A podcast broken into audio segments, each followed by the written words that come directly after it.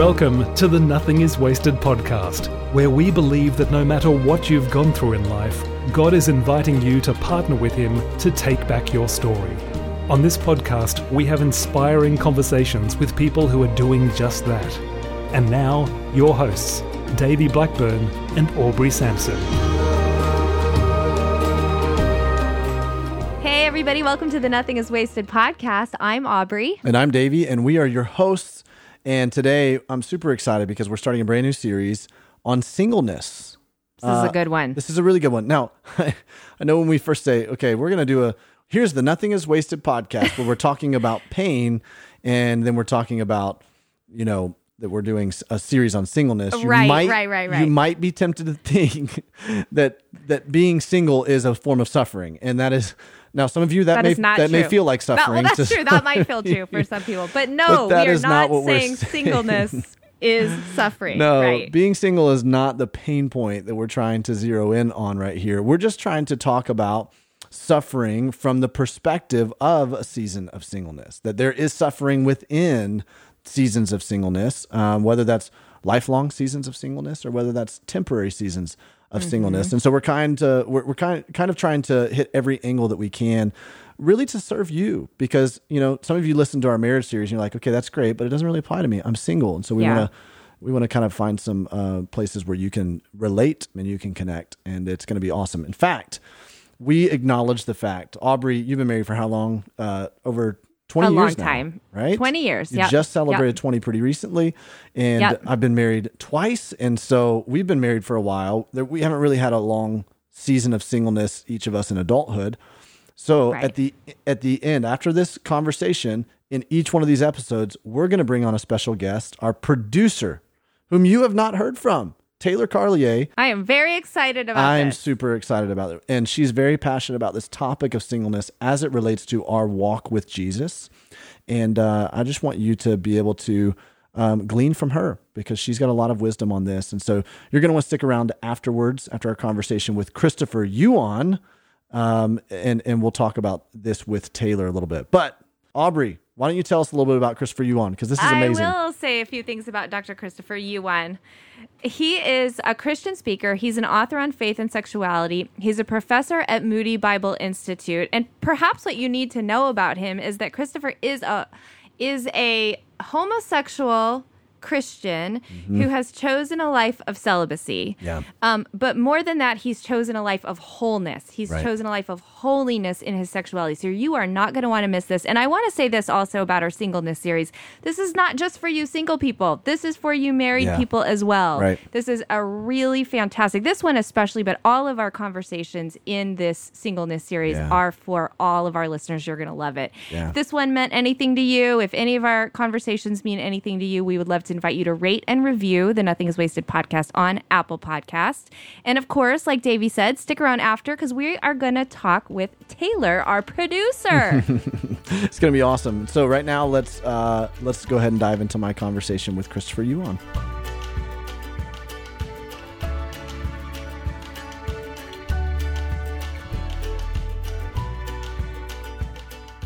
Christopher, it's so great to have you joining us on the podcast. Thank you so much for taking the time. Well, thanks for having me on, Davey. I am super excited about this conversation. We've been connected by a mutual friend who was also on our podcast, Josh Weidman. And ever since he told me your story, told me uh, the ministry that you're doing, the, the the word that you're carrying right now, I said we've got to have this guy on the podcast.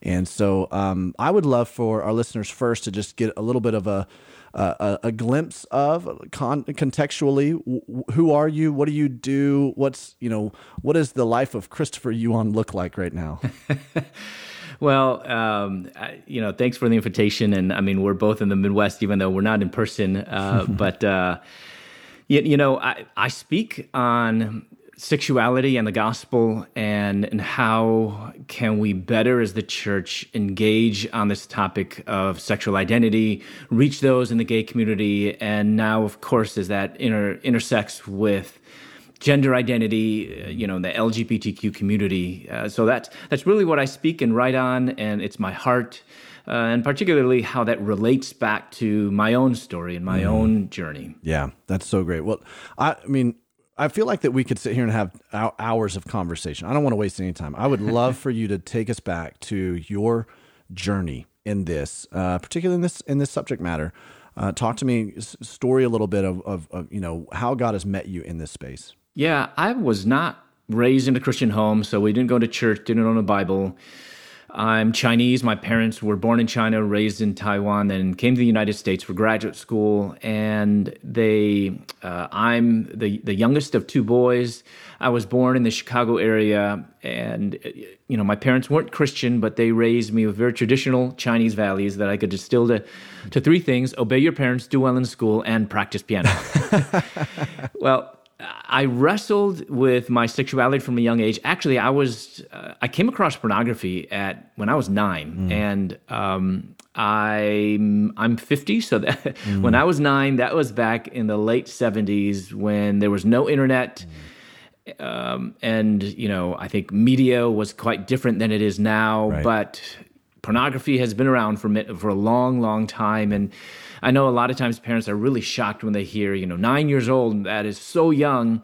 Statistically speaking, that is not young. That's right. average. Right. And that that average age, that average window from mm. which the majority of children, men and uh, boys and girls, are actually exposed to pornography, and most often by accident, is yeah. younger and younger. Particularly with uh, with internet, and particularly with uh, parents not uh, not realizing what the goodness of internet, but also how there's a lot of bad mm. in uh, with with allowing our kids to have really uh, just access to the internet without supervision. Yeah anyway, I was exposed to pornography, and um, that was the first time that I realized that I had these attractions to the same sex, and I was, I was so afraid. I didn't know what to do with it, so I didn't tell anyone, mm. and I kept them hidden from high school, uh, college, even into uh, the Marine Corps reserves in my early 20s, I started dental school and I moved from Chicago to Louisville, Kentucky, uh, pursuing my doctorate in dentistry. Yeah.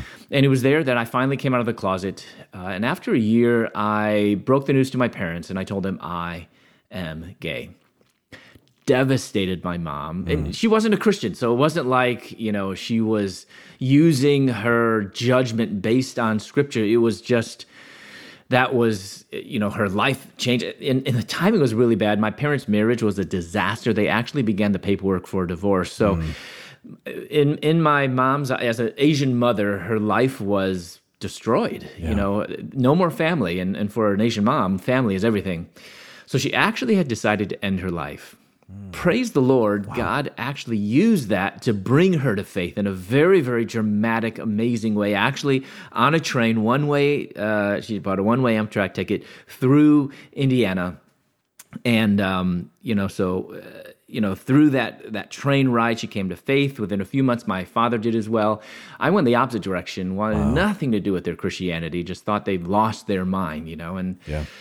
and um, you know, uh, they they tried to reach out to me. I spent most of my free time in the gay clubs, uh, you know, and and again, not all gays and lesbians do drugs or promiscuous. I started doing drugs, but the, unfortunately, that is part of my story, mm. and I need to be honest when I tell you that. But I really want to remind people that when when you encounter Christ, He will impact every aspect of your life. Mm. So I began experimenting with drugs I actually also began selling drugs and I sold to friends, classmates, even a professor in dental school. Mm. Well, this whole time, my my parents had no clue, and I and I thought I could balance this being a, a graduate student by day and a promiscuous drug dealer by night. But three months before I was to receive my doctorate, the administration of the school expelled me. Wow. So I'm like, I've I decided to just move further south to the bright lights in big city of Atlanta, Georgia. And there I quickly did what I just knew how to do best, which was have fun, party. I began not just selling drugs, but supplying drugs to dealers in over a dozen states. Wow. In addition, it was nothing for me to have multiple anonymous sexual encounters each and every day because, according to the world, I had it all money, fame, drugs, and sex. Yeah. I'd exchanged the truth of God for a lie, and I began worshiping and serving the creature rather than the creator because mm. in my world, I had become God. Wow. But this the funny thing, Davey, is this whole time my parents didn't even know that I was doing drugs. And yet they knew that my biggest problem was actually not just being in rebellion and, and rejecting them or not even being in same sex relationships. What I needed most was that I needed to surrender my life to Christ. Mm. So they tried to reach out to the love of Christ, and I wanted nothing to do with it. They came to visit me one time in Atlanta, and I told them to get out. Mm. And the funny thing is, they weren't preaching at me. They weren't telling me I was living in sin. I know what I knew what they believed. Right. But just the fact that God had so radically transformed their lives that they radiated Christ, that was offensive to me. Mm. And I told them to leave. Man. And, and, you know, we hear the narrative today that Christian parents, Bible believing Christian parents, cannot love their gay children. They actually have to get rid of the Bible. They have to, you know, move from the traditional views of Christianity mm. to a much more progressive or even an atheistic view to actually love gay children. Mm. But you know, Davey, I had the exact opposite experience. Wow. My parents Praise weren't Christian. Yeah. They rejected me. It wasn't until they became wow. followers of Christ where they realized that God loved them while they were powerless, while they were still sinners. Like mm. I love hmm. that in Romans 5 where it says that God loves us while we were still, not just, you know, while we were kind of becoming better or we were sinners but kind of we you know yeah. knew that we were sinners no while we were still sinners still in our sin god saved wow. us that my parents had to love me just in that same way. It even goes on to say in Romans 5, verse 10, that he loved us while we were enemies. Wow. Like that's who does yep. that? Who does yeah. that but God? So God loved me just as God loved them while they were sinners, and they needed to love me as God loved me while I was still in sin. Mm. So um, they left before my dad left, walked out that door. My dad put his Bible on my kitchen counter, and I, and as soon as they left, I took my dad's Bible and I threw it in the trash hmm. can. That's how much I despise God, Christianity, the Bible. Mm. And it was so obvious. My parents, you know, they they say this now that after that visit, it was so obvious that I was totally unreachable and completely hopeless. Man. Wow. But my parents committed not to focus upon hopelessness, but upon the promises of God. Mm. And along with over a hundred prayer warriors from their church, from their Bible study fellowship group, they began to cry out to God for me. My mom began to pray a bold prayer mm. God, do whatever it takes, whatever wow. it takes to bring this prodigal son to you. That's a that's a pretty bold, right. scary prayer Especially for a mother to Asian yeah. mother to make. But she was desperate. She began fasting every Monday for seven years and once fasted 39 days on my behalf. She would spend wow. hours every morning in her prayer closet reading the Bible, crying out to God, interceding for me, for uh, many, many others, because she knew that it was going to take nothing short of a miracle. Wow to bring this prodigal son to the Father. Wow. And a miracle is precisely what God did. This miracle came with a bang on my door. I opened up my door, and on my doorstep were 12 federal drug enforcement agents, Atlanta police, and two big German Shepherd dogs. Oh gosh. I just received a, a, large shipment of drugs, not my largest, but they confiscated my money, my drugs, and I was charged, Davey, with the equivalent of 9.1 tons of marijuana. Wow. With that amount, I was facing 10 years to life in federal prison. I'd started with a bright future among society's finest in academia, and I found myself in the ditch among society's despised in the Atlanta City Detention Center. Wow. So I tried calling home, just dreading making that phone call. But my mother's first words were, are you okay? Wow. No condemnation, just words of unconditional love and grace. Wow. So a few days after that, I was walking around the cell block and I passed by this garbage can and I'm like, this is my life. You know, I'm from upper middle class suburb of Chicago. My dad, two doctorates. I was just three months, three months away from receiving my own doctorate. So, I, and I'm like, I had it made, but now I found myself mm. in jail among common criminals. Wow. So I was about to pass by this garbage can, but there was something on top of the trash. that caught my eye. I bent over, picked it up, and it was a Gideon's New Testament. Took it back to my cell and I began reading it. And at first, I wasn't thinking, oh, this is the answer. I just thought, I've got tons of time on my hands and I better pass it somehow. But you know, Davey, as we know, and as your listeners know, what we have in our Bibles is not just ink mm. on paper.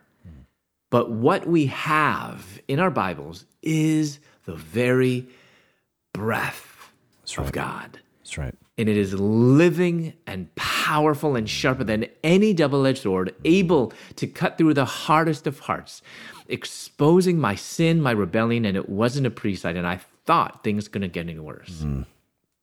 I was wrong. A couple weeks later, I was called into the nurse's office. I was handcuffed, the nurse sent me down, and I was like, something's wrong. She wrote something on a piece of paper, slid it across the desk, and I looked down and I saw three letters and a symbol. It read HIV positive. Mm. The days after were dark and lonely. I was sentenced to six years, much better than 10 years that I was facing, but this news of my HIV status felt like mm a death sentence. Yeah. A few days after I was laying in my bed, I was only person only person in the cell, and I look up at the cold metal bunk above me, and somebody had scribbled something, and it read, "If you're bored, read Jeremiah twenty nine eleven, hmm. for I know the plans that I have for you," declares the Lord. Plans to prosper you and not to harm you, plans to give you hope and a future. You see, I mean, God could have used any verse in the whole Bible, but he used that verse that that a, a, prophet from 2000 years ago had penned to a rebellious nation Israel that was in exile to tell me that if God could have a plan for Israel in rebellion in exile, he could even have a plan for me. Yeah. In prison in rebellion. I had no clue where that plan was, was going to take me, but God gave me enough faith, and enough strength to get through that one day and the next and the next. Mm. So my transformation was gradual. I wish I could tell you, God, you know, put me down on my knees. I said a sinner's prayer, and everything after that was like perfect, no more problems. Not the truth. God began convicting me of my idols. And mm. let me tell you, I had a ton of idols. Obviously, drugs. You know, I'm in prison for that. That's the most obvious thing. But you know what's so amazing? Within a few months, God delivered me from that addiction. Mm. God kept bringing to mind other idols. And there was this one that I felt like I just couldn't let go of my sexuality. Mm. So I went to a chaplain and I'm like, what's your opinion on this? Mm-hmm. And you know, to my surprise, this chaplain actually told me the Bible doesn't condemn homosexuality. And he even gave me a book explaining that view. And I'm like, great. I can now have my cake and eat it too. I had that book in one hand and the Bible in the other. And, you know, from a purely human perspective, everything inside of me wanted to accept that. Every, I had every reason in the world to accept what that book is claiming to justify the way I had been living. Mm. But you know, I know now that it was God's indwelling Holy Spirit that convicted me that those assertions from that book were a clear distortion of God and His Word. I couldn't even finish that book. Mm. And I gave it back to the chaplain, which meant I turned to the Bible alone. And I went through every verse, every chapter, every page of Scripture looking for justification. I wanted to find any shred of evidence, any verse, any passage that might bless a monogamous same-sex relationship. I went through the whole. I, I went through the whole Bible, cover to cover, several times. I had time, I, and I looked and I looked and I couldn't find any. Hmm. So you know, I was essentially at this turning point and a decision had to be made either abandon God and His Word, live as a gay man, pursue a monogamous same sex relationship by allowing my attractions, and this is important, by allowing my sexual attractions to dictate not only who I was, but also how I lived. Hmm. Or abandon pursuing a monogamous same sex relationship By how? By freeing myself from my sexuality and live as a follower of Jesus Christ. Mm. My decision was clear and obvious. Hmm. I followed Jesus. As the days and the weeks and the months of abstinence passed, I realized that my sexuality should not be the core of who I am. You know, I told myself before, God loves me unconditionally, and we know that's true. But don't we as sinners like to add to God's truth? I added, so therefore God doesn't want me to change. Similar to people who say, God loves me just the way I am, so leave me alone. Mm.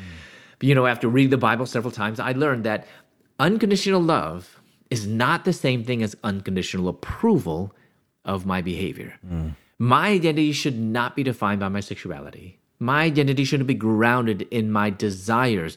My identity is not gay, is not ex gay. It's not even heterosexual for that matter. Mm. Because my identity as a child of the living God must be in Jesus Christ alone. Mm. God says, Be holy, for I am holy.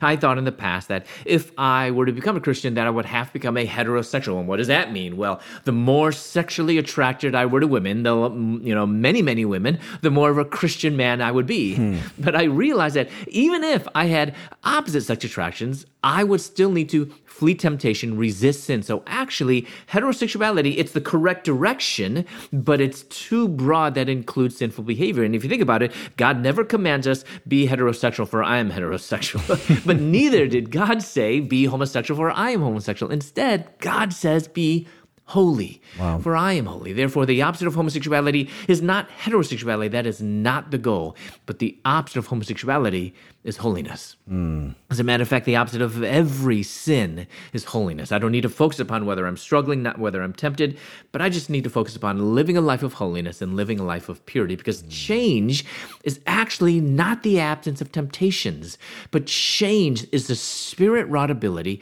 to be holy even in the midst of temptations. Because wow. the ultimate issue is not whether I'm struggling, not whether I'm tempted, but the ultimate issue is that I yearn after God in total surrender mm. and complete obedience. Wow. So after I began living this life of surrender and obedience, God began to reveal his plan for my life, and he called me to full-time vocational ministry while I was in prison of all places. and I realized it didn't matter where I was, whether I was in prison or out of prison because my calling would remain the same regardless of location. And with that change of heart, God did another miracle, and He shortened my sentence from six years to three years. So, with only about this about a year left of my prison sentence, I knew that if I was going to continue on in ministry, I'd had to learn more about the Bible. So I called hmm. them, collected my parents, asked them to mail me an application to a, to a Bible college in, in Chicago called Moody Bible Institute. But there was silence on the other line because I think they both dropped their phones. I, grad, I, I, I got out of uh, Moody uh, in, in uh, July of 2001, and I started the very next month in August of 2001. So imagine the surprise of my classmates when I answered their question, What did you do this summer? Mm. I graduated from Moody 2005, went on to my master's in exegesis from Wheaton College Graduate School, and then received my doctorate in ministry from Bethel Seminary in St. Paul. Mm. And um, and then I, I, had the incredible honor of co- authoring a book with my mother called "Out of a Far Country: A Gay Son's Journey to God, A Broken Mother's Search for Hope." And then uh, my newest book, "Holy Sexuality and the Gospel: Sex, Design, and Relationship Shaped by God's Grand Story," uh, came out in 2018. And so I've been speaking on this, uh, and I think it's just for such a time as this right. that God has called me to yeah. be a voice of of clarity and pointing people to the beauty of the gospel. Mm.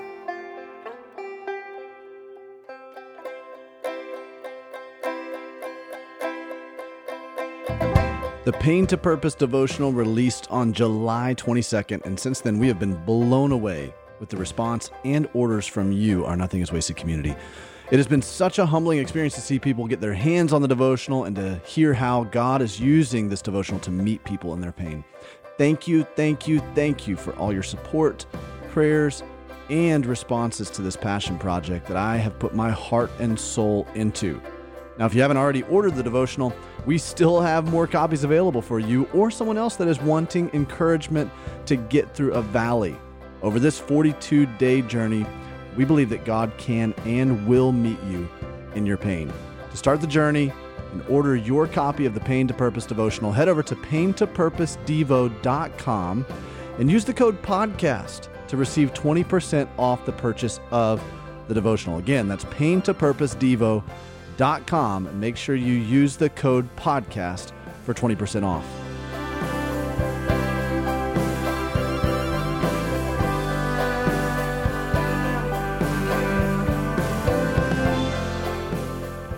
You know, I think this is such a a, a necessary, needed conversation, and not because, mm. um, not because necessarily we see it seems like a more prevalent uh, uh, uh, ex- exposure to, or, or, or more prevalent, uh, you know, situations where we're, we're where we're seeing gender co- gender identity conversations happening, and you know, conversations yeah. of LGBTQ, and then that how that gets mixed into conversations of faith and the church and the yeah. acceptance of that or lack thereof or how it right not just because of that but because of what you've just said the conversation of sexuality as a whole and right. where you know as a whole the enemy is trying to gain a foothold to gain a stronghold in our lives through this conversation through sexuality um, you know i know one of the things that we talked about off air is that so often the church has made the issue of homosexuality the ultimate sin, right? Like above right, right. other sins of sexuality. And and I think that's a a, a gross error and um, you know, gross misinterpretation of scripture to elevate that sin above any others. Um, yeah. But you know, now you're digging in and you're having a lot of these conversations and it is a very prevalent issue and we can't remove ourselves from the fact that this is a topic that is very much in vogue and so I'm sure you're having a lot of very difficult conversations with people. People asking questions like why is this a sin? Why is, you know, and particularly people you know, we're living right now in a postmodern, even sometimes post Christian, post evangelical culture where the Bible has even been questioned as the impetus or the foundation of our faith. People aren't coming to that, to, to the Bible as much anymore as this is the foundation of our faith. Um, so as you're dialoguing with people and as you're answering some of these questions, what how do you approach that now? What I mean, obviously your story is a huge one, right? Huge way to approach it. But how do you approach a question like, well, okay, but you know, I'm not necessarily I don't necessarily believe the Bible is completely like completely inerrant or completely so why is it bad you know why is this against god's way of doing things i'm hearing this from christianity i'm hearing this from the church but i'm not sure that that's truth you know what how do you answer that yeah. how do you how do you go about that yeah you know, I think it's, you know, what you brought up is it is really important, you know, as we are going to be critiquing culture, um, critiquing, you know, uh, particularly how culture or maybe, you know, you know the progressive Christian movement where they no longer or have abandoned biblical sexuality, where we critique that, we need to also be mindful of our own weaknesses and our own shortcomings as the church, where decades we have, like you say, elevated this particular sin as if the worst sin or one of the worst sins. You know, if we're going to pick the top five or the top two, this would be that. And yet, scripture, yes, it calls same sex relationships as sinful. Um, and you know, but it it doesn't communicate it as the worst sin. Mm.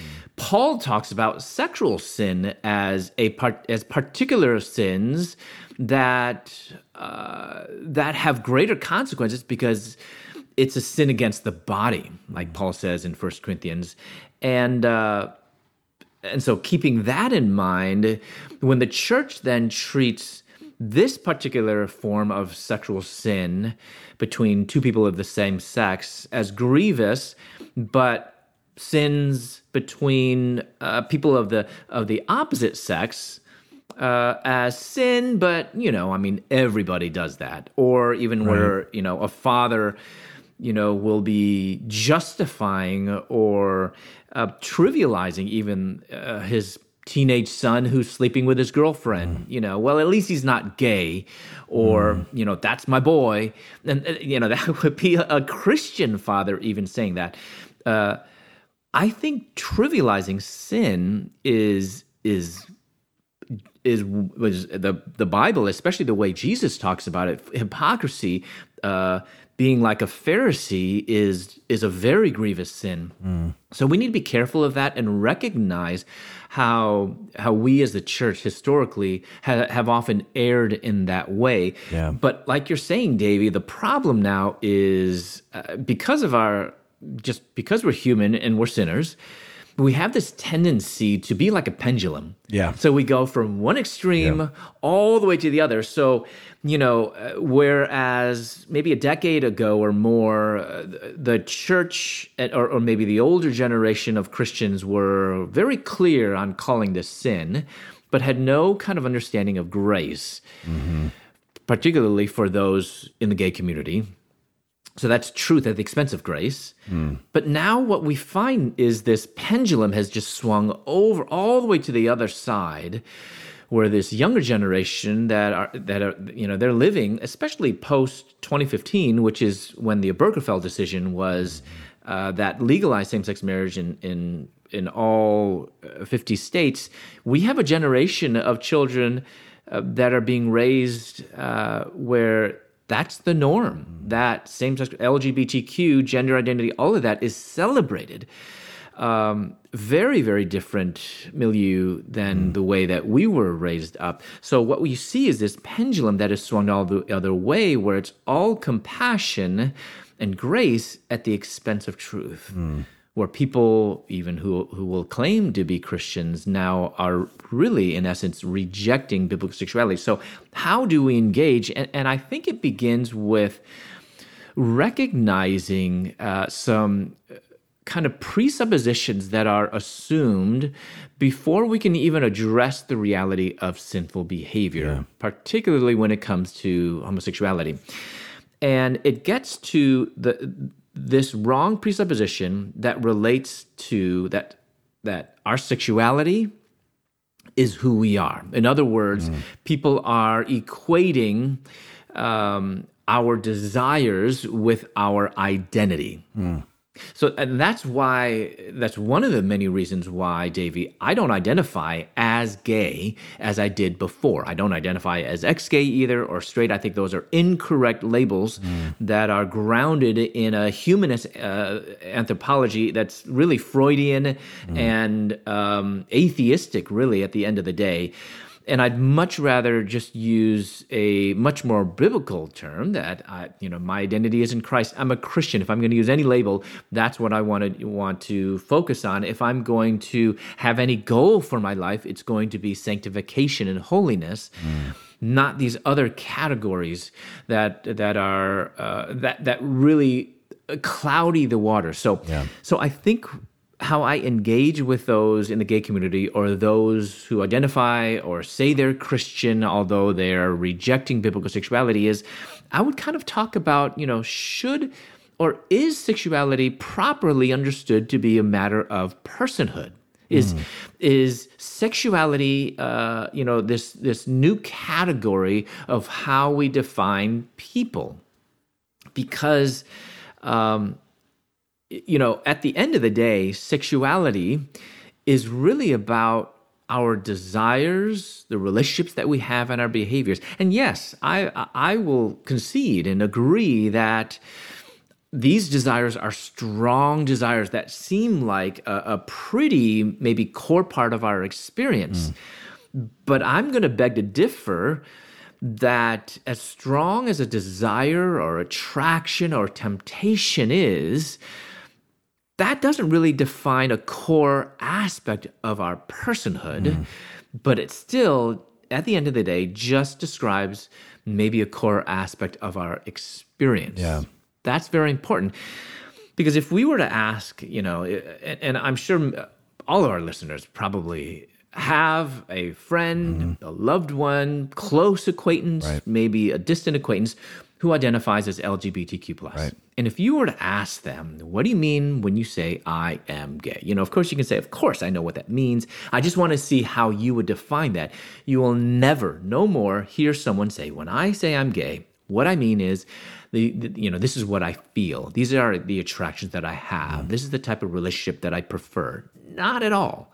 Instead, what you'll hear is people saying, when I say I'm gay, I mean this is who I am. So the shift from what to who has really has created this radically distorted view of personhood. So sexuality actually shouldn't be who we are, but it's how we are. And if we can get in this conversation, because Christians, we we kind of think, well, how am I going to talk to them, you know, that this is sinful behavior? But if we when we do and we haven't really had that the identity conversation they won't hear us saying oh what you're saying is you know when you say this is sin you know what you're saying is you know that my behavior my actions are sinful. No.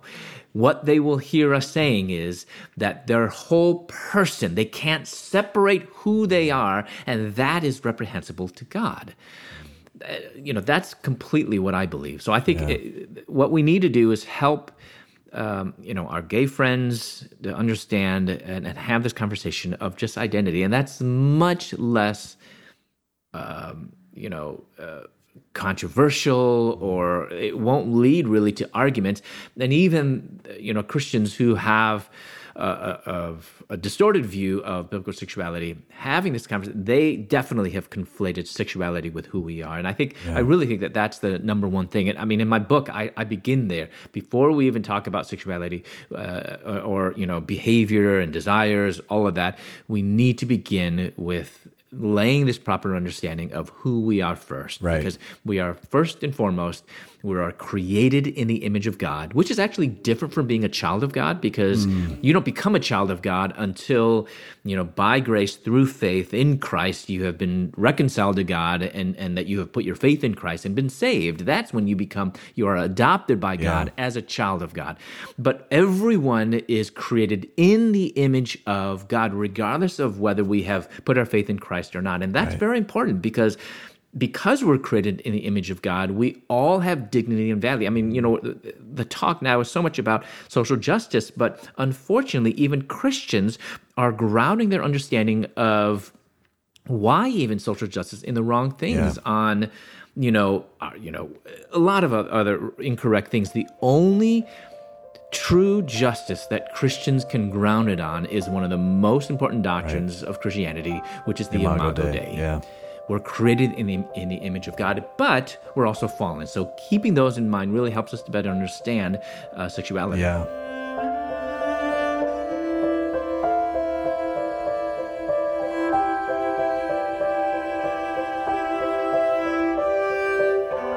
So, you've heard us talk about the Pain to Purpose devotional that we released in July. Well, since this ministry started with our podcast, we wanted to do something just for our podcast listeners by releasing the full audiobook of the Pain to Purpose devotional for our monthly partners.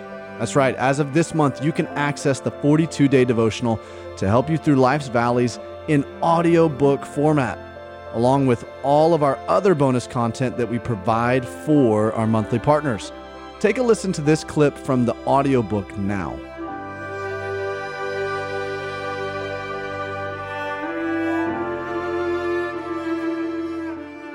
The end of the book of Job tells us that God blessed him more in the latter part of his life than the first. If you take a closer look, you'll notice that with the exception of his children, this new balance sheet is twice as much as his original one. God returned to him what was stolen and more. Not only that, his daughters held the reputation of being the fairest in the land, and Job was blessed to see four generations of his heritage beyond him. Any great great grandfather could say he is a blessed man. And you too, friend, can be blessed, even in this brokenness. In fact, I would venture to tell you that your brokenness is now going to produce a greater blessing in the future than you ever thought possible. So let's look toward the end as we begin this journey. Let's walk right through the valley of the shadow of death, remaining close to the side of the Good Shepherd and looking to the blessings that await us.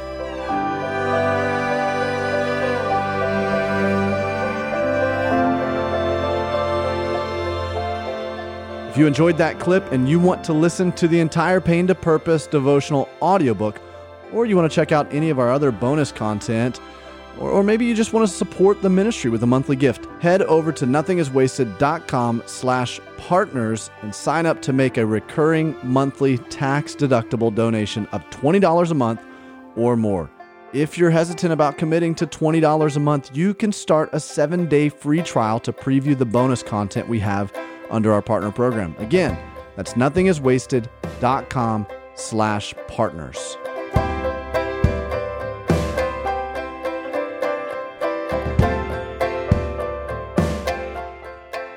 you know to what what's the key then you know again if we're continuing to talk about this engaging you know how the church engages culture and i mean i noted that the response that your mom had right mm when you were when you called her from prison and yeah. and and and you were very clear to note the fact that she she didn't come with condemnation her tone wasn't even condescending right. she said how are you I have mm-hmm. to infer that there is something within that that becomes the key for us as you know as as the church as believers as you know to uh, trying to engage these conversations because there is there's so much um, polarization that happens when you even step into these conversations.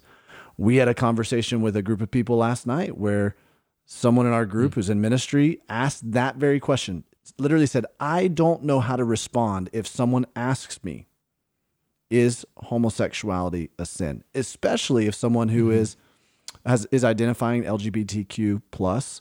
I don't know how to respond in that. You know? Yeah. So I feel like there's a there, mm-hmm. we feel very ill equipped, you know, but there's got to be some kind of a key right there in that moment where your mom answered. Talk to us yeah. about that a little bit. Well, you know, I mean, the only way that she was able to respond in that way was number one that she needed to be redeemed herself mm. and that god uh, gave her um, uh, a new mind and um, and because of being reconciled to god you know jesus christ has left us a comforter mm. and that is the holy spirit who indwells us uh, once we are reconciled to God. Yeah. But um, and, and and and the Holy Spirit sanctifies us, making us more holy. Uh, because we're not holy, and the only perfect holy one is Christ Himself. And so, to be more like Christ um, means to be, as John talks about in John 1 14, that Jesus was full of grace and full of truth. So our responses always need to be full of grace and full of truth, particularly when we're engaging with those who have yet to know Christ. And um, and yes, you're right, Davey. The scariest question that we are faced, that we always think, please don't ask that question, is, do you think this is sin? Yeah. And I know automatically the thought is, I'm a follower of Christ, which means I cannot lie, so I need to speak truth all true. Mm. But when we look at Jesus, his example, of course, he was perfect. He never sinned. He never lied. Right. Um, it's very interesting the way that Jesus answered, and and so you know, listeners, as the next time you go through the Gospels, Matthew, Mark, Luke, or John, any one of them or all four of them, just note every time that Jesus was posed a question. Now, Jesus was posed a question by many different people. Sometimes it was the um, the disciples themselves that posed questions. Um, sometimes it was Pharisees, so people that were like trying to trap him, or sometimes it was the crowds, and so it's different people that were asking different questions. And Jesus, uh, the way that he responds was not always the same. Mm. When it was a disciple, he spoke plainly, right? right when he spoke to the crowds what does what do the gospels say he didn't he wasn't speaking mm-hmm. plainly he was speaking in pro you know in in you know in parables why because was jesus trying to deceive them or trying to confuse them no because he knew that the crowds were just like out for a show that their mm. hearts were not ready to receive the truth yeah. and when he was being trapped by Pharisees. In other words, the Pharisees, Sadducees, and the scribes, they would they, they knew eh, because they were they were not they were no dummies. Right. they posed a question that if Jesus says yes, mm-hmm. They had a rebuttal. If Jesus says no, they had a rebuttal. So it's like they were like perfect. We're going to trap him. I mean, so Right. many times it says when you know that when they ask a question, they were trying to trap him. They were or test him. And, and the word test there oftentimes is the same Greek root. The root of that word is when Jesus was tempted uh, by Satan. Tempted and test is actually the same Greek word um, in, in in in the New Testament. So they were trying to test him just as Satan was testing Jesus. And um, what's so funny is in those situations, Jesus didn't answer their question. like even before Pilate, you know, Right. Pilate, what was he, you know, was he even ready? He was silent before Pilate.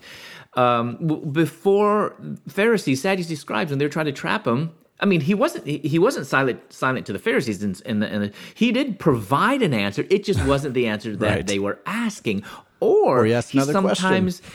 He he answered a question with a Right. question, like you know, should we pay taxes? And what do you say? What's you know, what's the Give me, inscription? give me a coin. Whose inscription is on the coin? Yeah. You know, so he asked a question, and the reason why Jesus did that is because I mean, first of all, he's God. So I mean, he's you know, unlike us, we're not God, Yeah. so we don't have you know, but we have the Holy Spirit abiding in us. But he's God, therefore he knows their thoughts. Mm. He knows their motives, their evil motives. But I think more importantly, Jesus knew that the question being asked is not the, the, the most important pressing mm. question. Wow. Therefore, Jesus, being God, he then presented and gave an answer to, or used, you know, the questioning or whatever he was doing to actually drive. He was in control. Hmm.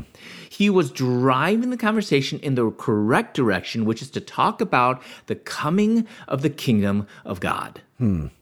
And so, therefore, for example, you know, should we pay taxes? And, you know, Jesus, is like, that is the most stupid. I'm so glad that Jesus is not, you know, I'm not Jesus because I would have just been like, you're an idiot. You're an question. and, you know, whatever, you know, I'd walk away, you know, show them the hand or whatever. And, and just, but Jesus being God and patient, full of grace and full of truth, he just was like, show me a coin. Whose inscription is on that? And then he goes on to this amazing statement that no one can refute, you know, give to Caesar what's Caesar's and then give to God Mm. what's God's. And and that what what's so amazing? I mean, I that, I love that passage so much, particularly when you study it in in the Greek, because the word for image is the word icon in Greek, which is where we mm, get the icon, word icon. Well, what's so amazing then about that is when you go into the Old Testament and uh, in Genesis 1:27, which is talking about the image of God, mm. Well, the Hebrew Bible was translated into Greek about 300 years before Jesus, and so that that Greek word, uh, I'm sorry, the Hebrew word image was translated into Greek using what word? You know, icon, icon. So, in other words, it's saying wh- wh- what image is on there. I mean, it's the same thing. What image is, you know, that's what what resemblance, you know, some translations say, but what image is on there? That's basically pointing back to that. And so, you know, give to God what's God. You know, the, you know, whatever's inscription is on this coin. Well, give that to Caesar. You know, because this is Caesar's. But what bears the image of God? Us. Wow. not just like a part of me, not just an aspect of me, not just my body, not just my soul. My whole person is created in the image of God. And so Right. give what to God? All of All of ourselves. us. Wow. All Romans of us. 12, and so that it is, yeah. answer was pointing right to the coming of the kingdom of God, the beauty of the gospel. And so, therefore, getting to kind of my point, there's a Mm. long way around. But so when people ask, do you think this is sin? First of all, I know that even if I gave the right answer, and let's just say amazingly they come to the right conclusion, be like, oh my goodness, you're right, this is sin. They're still lost. Yeah. If they don't know Christ, they're still lost. No morality will ever get us into heaven. Mm-hmm. Therefore, I know that that question is actually not that important. I mean, it's it's important, but it's Secondary not of or tertiary. Yeah, right. It's a secondary, tertiary. Right. I mean, it's it's down the down list. the it's list, it's yep. it's not even primary. Right. So therefore, what do I want to do? I want to bring it to these gospel conversations that could then lead to salvation. So Yeah. what I suggest is something like this. Like, and especially if I, if I already have a rel- relationship with them, I know they're not a believer. Like I would say something like this: I know you don't even believe in God. So what does it matter to you what God thinks? Like what does it matter to you what uh, you know what God thinks is right or wrong? Instead, let's first talk about the existence of God. Like I'm bringing it around to the more important conversation Right. which is God. Right. Is there even a God? Which of course there is. And then once we talk about that, then we talk about well, did he have a son? Was he expressed through Jesus Christ, who is the Son of God, who is God, who is man and God? And then we talk, and you know, that those are gospel conversations Yeah. that can lead Yeah. to salvation. To talk about is this right or wrong are good. They're not bad. Those are important, but that can't ever save. Yeah. And that that pressing in me needs to be looking at um, yes, the importance and ultimate authority of God's word, but God's word is uh, the word of, Of God, yeah. God. So I mean, we we can't have um, a proper understanding of Scripture, the Word of God, without beginning with God Himself. Uh, Which is why, you know, the people we know who who may read the Bible um, and and yet have this very distorted understanding of mm-hmm. Christianity and even sexuality and then kind of celebrating, you know, all these things that God does not celebrate. If you follow the the the bad logic is they- they're they're looking at the at, at the word of God and and having kind of this, you know, like you say, these these difficult passages that we don't like, Right. where they're kind of smoothing it over. Well, it's the word of God, and every person that I know that that has a distorted understanding of, of scripture, that has a low view of scripture, automatically have a distorted understanding of God. because it's kind of himself. cyclic- cyclical this is how do we Oh, understand totally. god well we understand him from Yes. his word right Yep. and so Yep. and yet at the same time we have to have a deeper understanding of who god is in order to understand his word you know it's a, Right. it is this cyclical thing um Yep. Wow, man. Okay, I feel like we could sit and, and have conversation about this and so many other things for hours and hours and hours. And we will. We will, Christopher. Me and you will get back on, uh, whether it's on air or off air. We're going to sit down and have a lot of conversation because this is sharpening me. This is honing me. I love this. But I want to really emphasize here as we kind of turn, you know, turn the conversation and, and, and close. Um, you know, one of the one of the biggest contestations that someone who would identify as LGBTQ plus would say, and, and again, this is this from my interpretation comes from a pretty limited perspective, but one of the things I've heard many times is, okay, you know, I have these desires and I have this, um, you know, the, the, the this this appetite, and it's why this doesn't seem fair or just because someone who is heterosexual they're able to exercise those appetites and desires within the context that you're talking about this lifelong committed relationship in the context of marriage that that they're able to exercise that. Now i'm not i'm just not supposed to exercise that. It doesn't seem like they get an outlet. I don't. I don't understand now i know that's a very simplistic way of asking that but this is actual conversations that are happening these are questions i've had as a pastor you know from Yeah. from people who would identify as lgbtq plus and so you know that's where that's where you know I, f- I feel like you can speak to that more than more than most people on what it looks like to um, to make decisions based around that in following God.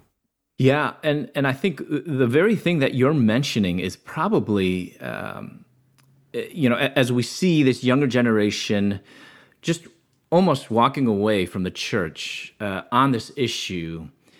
Um, as we press into that, we see that the logic is exactly what you're talking about. It's unfair. Unfair for what? It's unfair for my gay friend or my lesbian, uh, you know, neighbor or whatever, my lesbian uh, classmate, to have to be or to be forced to be single for the rest of their life. That's unfair. And um, and I'm going to point number one to the church first. The church has had two things. Number one, a very anemic theology of suffering. Anemic is actually pretty charitable. Yeah. I would almost say uh, a non-existent If we were theology if, of if suffering. we were in a Pentecostal church, I would say, Christopher, say that again.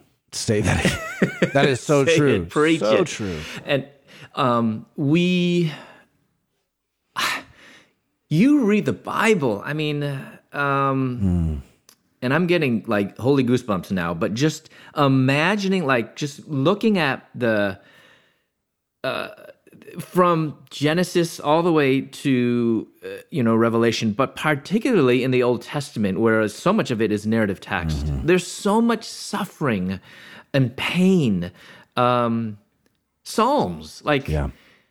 Like if everything was rosy and I mean we wouldn't have psalms, Right, You know, right. I mean, or at least the majority of psalms would be like. And there's amazing psalms that are just joyful Mm-hmm. and and climactic and worshipful. We love those, but I think sometimes it's the psalms that we like resonate with, connect Right. with when like um it's just you're weeping before God and and it's why did God choose to use those and and and have them as part of our inspired text? Because pain is a part of life, and um, so anyway, we we we really, you know, Davey. At the end of the day, there is no gospel apart from suffering. Period Wow. you know and i'm not even talking about the suffering of christ yes i mean I, I, I don't know if i need to rephrase that but yes i'm talking about that but that's like the most obvious thing i'm talking about in the life of the believer A- and, and we shouldn't then like want it or like Right. uh, try to seek it out. Um, but it's just a part of life. Yeah.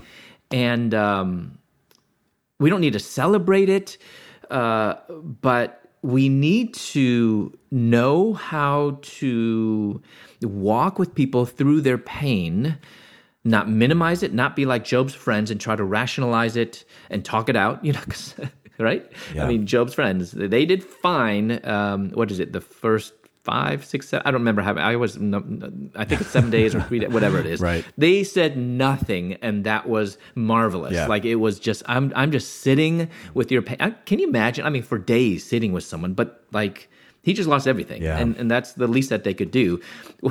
When did the trouble come? Open their mouth. You They know? started talking. That was that was the problem, and um, but uh, so it's it's just being able to just sit with people in their pain. So that's one. We have no theology of suffering, um, and you know, which is the your your your podcast and and what you've gone through and God how God redeems that and um and, and you know my pain is is not even just the sin it's just I'm a sinner. That, that's my pain. Uh, if I'm going to point ev- anything about what's the cause of my pain it's my sin period. Uh, and that's all of our uh, that, you know it, it for me. And um and and a fallen world. Um so but the second part is we have a distorted theology of singleness. Where we have placed marriage to be pie in the sky the the destination. the, the, the goal the in goal. life the Yeah. destination exactly you know and they live happily ever after i mean they get married they live happily ever after right, Right, you know right. it's like we're distilling this into our kids you know sally there's no more story here to tell because they just got married the Mm-hmm. end and and it's and it's a distortion of the the the real purpose Right. Of marriage. Marriage is beautiful. Most people will get married. But if our Lord Jesus Christ was not married here on this earth. He was a single man and yet fully human. And we miss this, Davey, that he was not his ministry didn't begin when he was 12 or or i mean earthly ministry um, uh, with his disciples did not begin when he was 18 it began when he was 30 Yeah. as a single man the average age for a, a, a man of israel to be married during the first century was 18 years old Wow. average. If you were 20 and not married, some rabbis called these men accursed. Interesting. 20. Wow.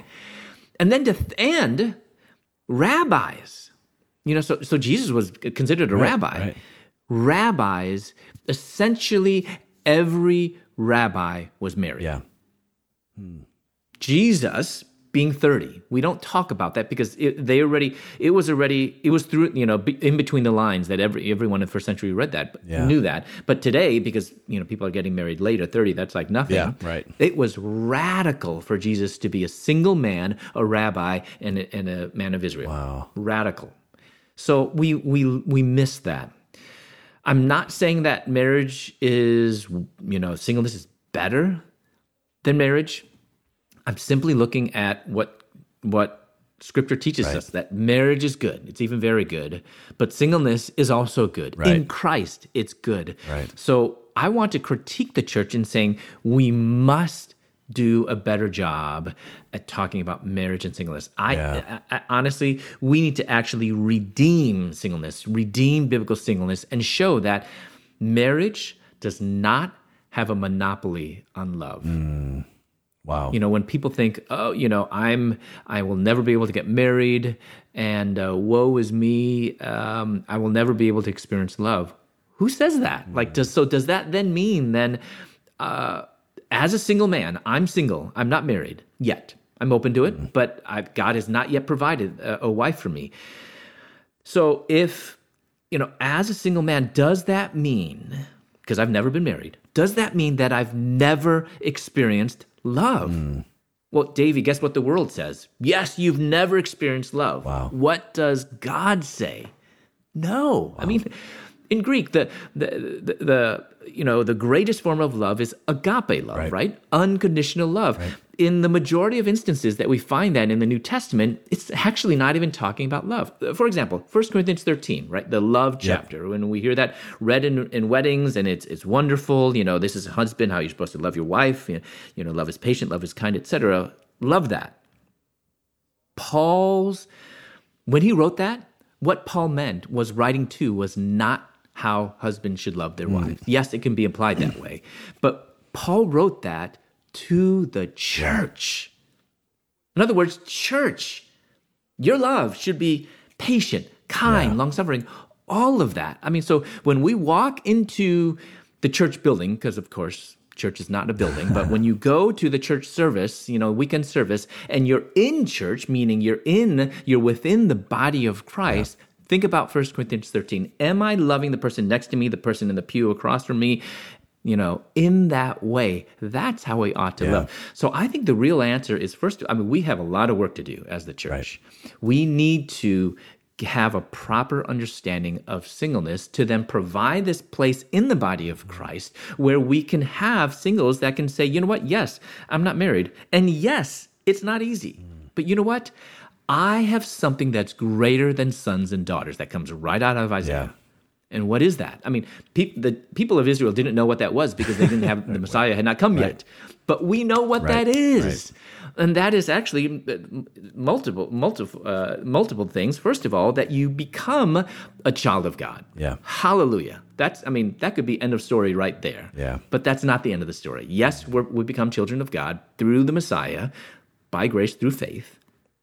But then, uh, because we become children of God, that then means if God is our father and there are other children, then we ha- are part of the family of God. yeah. That's amazing. So that then we have the family of God, but there's something that is even more amazing, and that is that we can then be a part of fathering or mothering spiritual children. Yeah, it's great.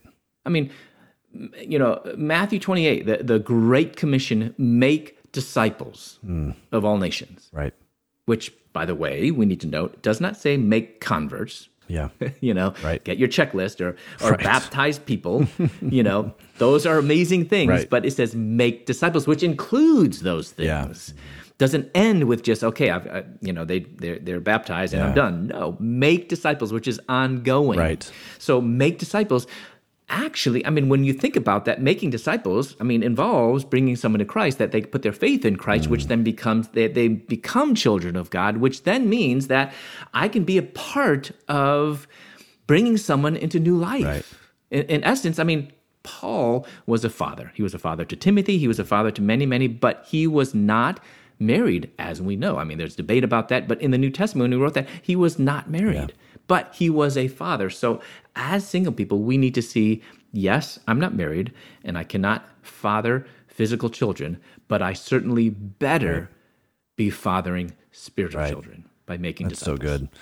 So whether you're single, whether you're married, there's um, advantages and joys and um, ex- and experiences uh, to be had with both, and there's also suffering that goes along with both.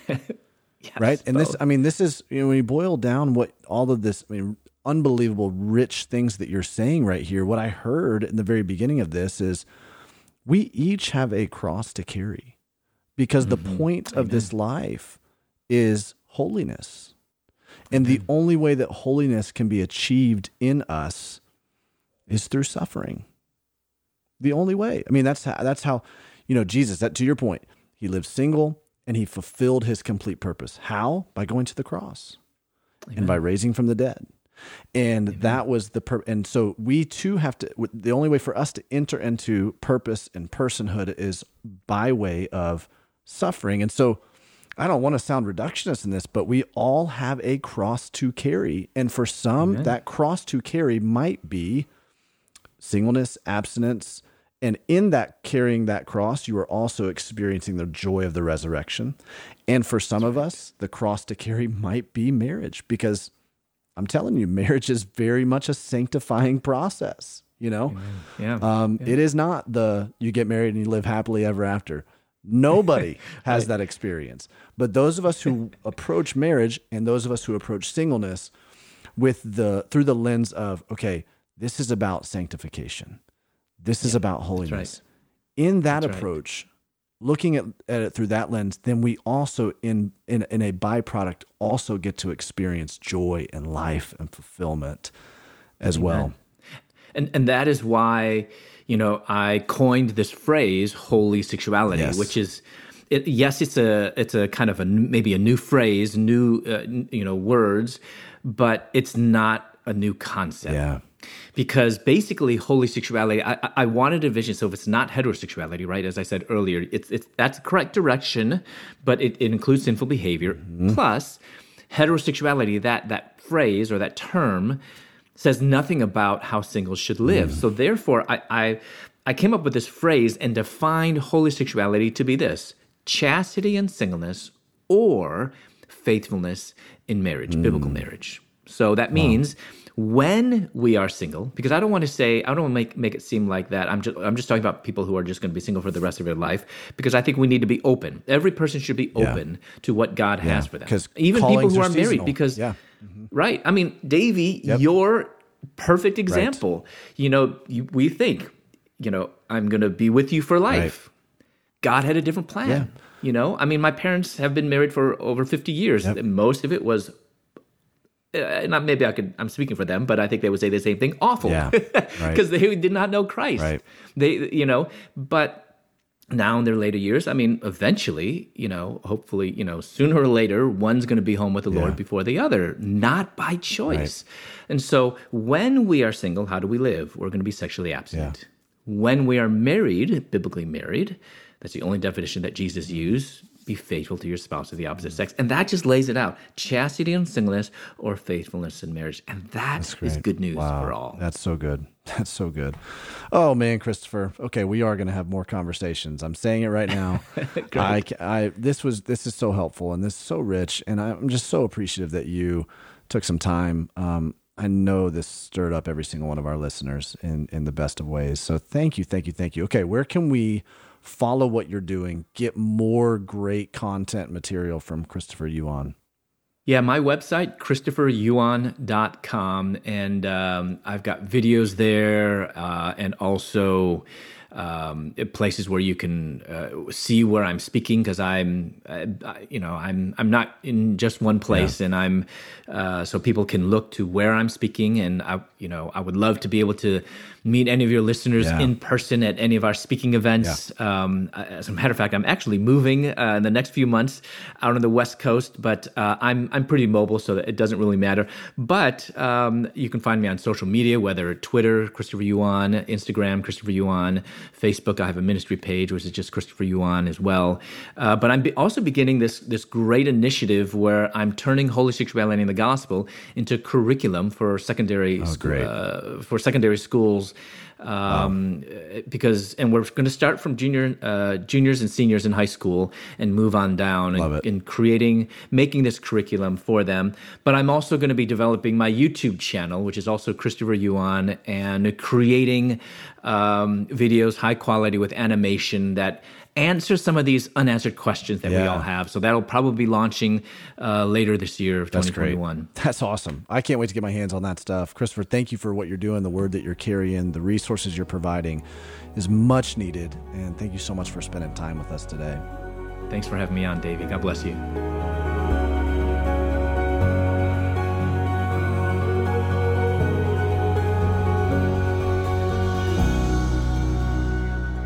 Wow, Davey, I'm still um, just thinking through some of the points that Christopher Yuan made. The I'm man is you. obviously like living his theology Yeah. and so much wisdom, so much heart, I Right. feel like, and really, I think telling the story in a better way. Yeah.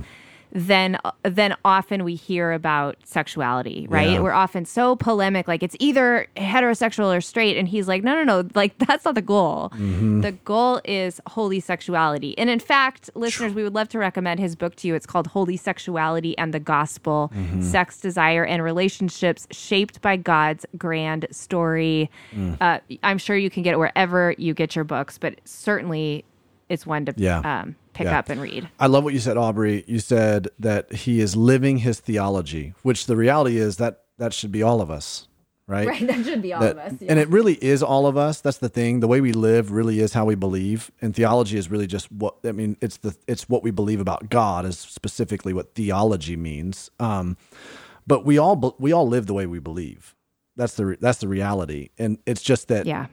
oftentimes we don't live the way that we say that we believe.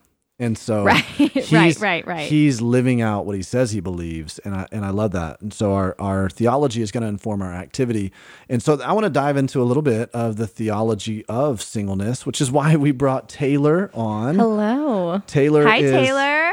Hi. not new to the Nothing Is Wasted podcast. no, she's I've actually, been here a while. She's actually been our producer for a long time behind the scenes, uh, directing it, uh, everything virtually. And Taylor, you and Aubrey are in school together. Yes, we're So we in college theology- and graduate school. That's just right. like Christopher, he actually went to Wheaton as well. There you go. So this is a perfect. He's basically thread. our best friend. Yes, we're going to become best friends. That's for sure. Yeah. Um, especially with Obviously. his theology of singleness. we wanted to bring Taylor on because, you know, again, Aubrey and I, we're speaking from a different place when it comes to singleness. And this is something you're living and have lived for a little while. And this is something you're passionate about. You're, so- you're passionate about this, about helping people to understand the nuances Yeah. of God calling us to singleness in certain seasons. And, and so talk to me a little bit about, as Mm-hmm. you're listening to this conversation with Christopher, what, what are your thoughts on it? Yeah, I think my initial thought, just from what Aubrey was just saying there about identity specifically and sexuality, is that we make so much of our identity about sexuality. And whether you're single hmm. or Right, not, right. that is not the key. That's not, you know, I mean, Aubrey, you're writing a whole book about this. We're Right. made in God's Right. image, the Imago Dei. And so that, when we wrap our identity around anything other than that, Yeah. we've twisted our theology about God. And so that's the same for the theology of singleness, right? Like, Yeah. When in singleness, um, you know, my identity is not whether I'm single or not. Yeah. It's not whether I'm straight Yeah. or gay. It's not whether, Yeah. you know, any of that or, or even you know i think of he talks christopher talked a lot about like chastity and singleness mm. and it's not about whether you've had sex or not either right right and that even in christianity kind of becomes this this pedestal thing that we constantly are talking about you know virginity or um, lack thereof. And mm. I, I, think that most singleness conversations they they go directly to that when it's just so much deeper than that. That's that's an action or or byproduct, byproduct, yeah, of of what's going on in our hearts. And so I think that's I mean when it comes down to it, it's really goes to obedience and it goes to you know whether we're willing to walk that path of sanctification or not. That's it. Do Oof. I want to be the closest to looking like Jesus as possible? Yeah or do I want to settle for less than that? Yeah. And and the and the the interesting thing is, you know, you say the path of sanctification, the question then uh, we have to go to is do I trust Jesus's path of sanctification for me? Yeah. Right? Because everybody's path of sanctification is different. Right. And every mm. season is a different sanctifying thing for right. us. And, and so marriage he, is sanctifying as right. well. So if he chooses, sure. hey, for this person, I really want to bring this person um, a spouse so that, that I can sanctify them through marriage. I really want to bring children into the equation so I can sanctify them through children. Or I really don't so that I can sanctify them through singleness regardless, it's it's God's pathway for us because He knows us best. Yeah. He knows exactly what we yeah, need to be try- sanctified. He's always trying to get to the heart of our own issues and our heart, right. the heart of, of where we stand and things. And even for myself, a couple years ago, I was I was thinking, you know, I grew up in the church and and I was told to, you know, wait for marriage to have sex or anything like that. And and yeah. the more and more I thought about it, I think it was about five years ago, I finally was like, I just need to know why I'm doing this. Mm. I'm not saying that I'm going to change my mind on this, but why why really am I, you know, waiting for marriage to have sex? Why is there chastity and singleness like Christopher mm. was mentioning? And I finally had to come to a place where I mean, first of all, I had to get with God on it and really right. ask him like like beyond what I've heard from youth pastors, like what why am I doing this? yeah. And yeah. that really is the final it was the final piece for me as I said, I could have you know, I know a lot of people that have had sex and God redeems those situations. That is not sure, the point, sure. right? Or anything, anything that is, mm-hmm. is outside of what God's word says, right. right? Like he he can come in and turn anything for the good. Like that's what our God does. But do I want that or do I want God's very best yeah, for my life? Good. And I finally mm. had to mm. decide, you know, I I'm going to be in the game for a long time. I want to be in the game for a long time with God. And so yeah. I want to take the path of long suffering more than I want that instant gratification. Wow, that's so good. Oh, so good, Taylor. I did think that was something else that Christopher talked about was how we do tend to have like an anemic, I think he said an anemic mm-hmm. theology or an anemic yep. understanding of suffering. And so I love that you all, you did just call it long suffering, like especially right. waiting to have sex, that like, you're willing to say that may be what God is calling me to. And that actually may be long suffering, but you see that there's purpose in it, that yeah. God is inviting you into that because he has what's best for you. Yeah. And it all boils down to your decision to say, no, I want to, I want to be holy. Yeah. Right. Like, which is so funny because isn't that what first Thessalonians tells us? It says, you know, um, abstain from sexual immorality. And then it says, for it is God's will that you are holy. So it even he hmm. points back to this idea of like, no, really, stop, stop, kind of creating these like, here's the boundary, or right. like you know, Don't in youth cross camp, this line. Youth camp's like, where's the line? How how right, close right. can I get to it? No, it's it's the age old thing that hopefully, you know, I know my youth pastor would continually say is like, that's the wrong question. Yeah. The right yeah. question is how close can I get to Jesus? Yeah. How how close can mm. I get to looking like Jesus? Exactly. Right. Yeah, Holiness right. and sanctification. And this is why this is his will. It is it's that we are that we become holy. We become looking more like him. That's awesome. Taylor, thanks for joining us um, on this segment. Yeah, it's going to be of course. Thanks for having me. It's going to be great to have you over the next uh, couple of episodes as we dive more into this topic of singleness. Um, our passion here at Nothing is Wasted is to help you partner with God to take back your story. We have a lot of different resources that um, r- right there on our website, nothingiswasted.com, to help you with that. You can check out our Pain to Purpose course. We offer this as a license to churches to offer their uh, their, their, congregations, and so you could uh, find a church near you that that takes it, or you can help us launch it in your local church. We also offer it to individuals. You could hire a certified guide who has walked through probably the same exact thing. We have uh, over 20 certified guides that have walked through different pain stories, and they can help you on your unique pain journey. Or you can join our community group platform. All of that stuff can be found at nothingiswasted.com. And so make sure you go and check out those resources. We also just want to give a shout out to Sleeping at Last for providing the music for the Nothing is Wasted podcast. You can find his music wherever you find your music. And then we'd love to invite you to follow us on Instagram. You can find us at Nothing is Wasted Ministries, or you can follow Davey at Davey Blackburn, or you can follow me at Ob Samp. And be sure to come back next week. We're going to continue our singleness series with Taylor, of course, but also with Brooke Tally, who has an incredible, Yeah. incredible ministry to widows and also an mm-hmm. incredible story of how God has shown up in her grief as well. So Yeah. let's go ahead and take a listen to part of Davey's conversation with Brooke Talley.